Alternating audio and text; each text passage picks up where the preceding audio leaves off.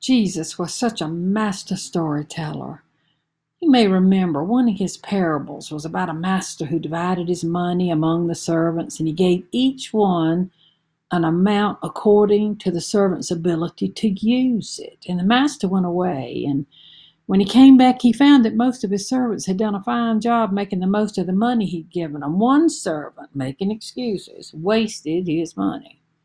And the story is to teach us that we are to use our gifts, our talents, our time for the glory of God. We can't be making excuses to keep from fulfilling your purpose on earth.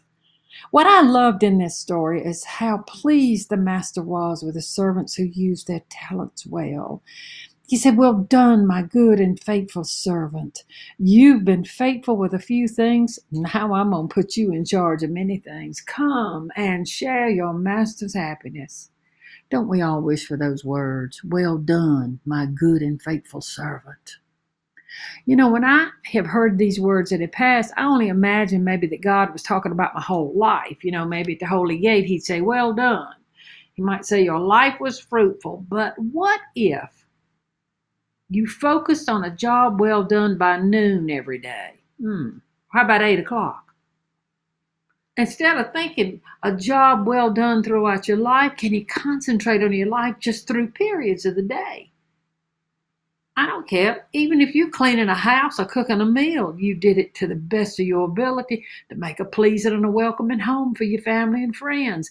Maybe if you're a nurse, you tended to your patient, making sure they had morning medications, their doctor's orders were entered in the computer. If you're an accountant, you worked to do an honest job for the people God sent to you for help. Well done. If Jesus comes back at four o'clock today, what did your day look like? Did you sleep in? And now you're watching TV all day? Have you been on social media for hours? Just cruising around? Did you call your best friend to get the latest gossip on a neighbor? Well done. I don't think so. You don't have to try and imagine that Jesus is with you throughout the day. You better know that He is with you.